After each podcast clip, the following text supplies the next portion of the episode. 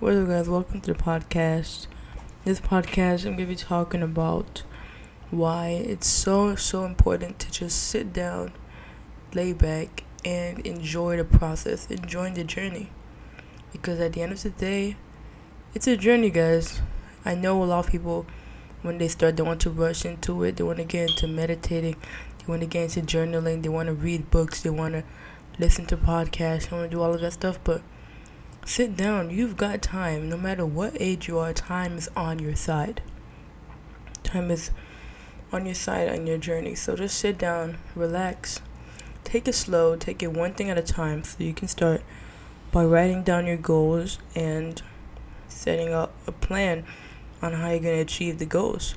You don't have to um, go from one day you're eating out fast food, partying, doing drugs, and then the next day you're in complete monk mode, just reading, eating only fruits and vegetables and stuff like that. So it's a journey, guys. The best way and the only way you're gonna see some real progress is that you have to take it slow and you have to step it down a notch. If you if you have music and you're trying to put it down in a slow way so that nobody will notice, you're not gonna go from 100 to 0 you're going to go from 100 to 95 to 90 to 85 to 80 and so on and so forth. That's why I think it's so important to just take it slow. Take it really, really slow. Don't even rush it at all. It's a process, it's a journey.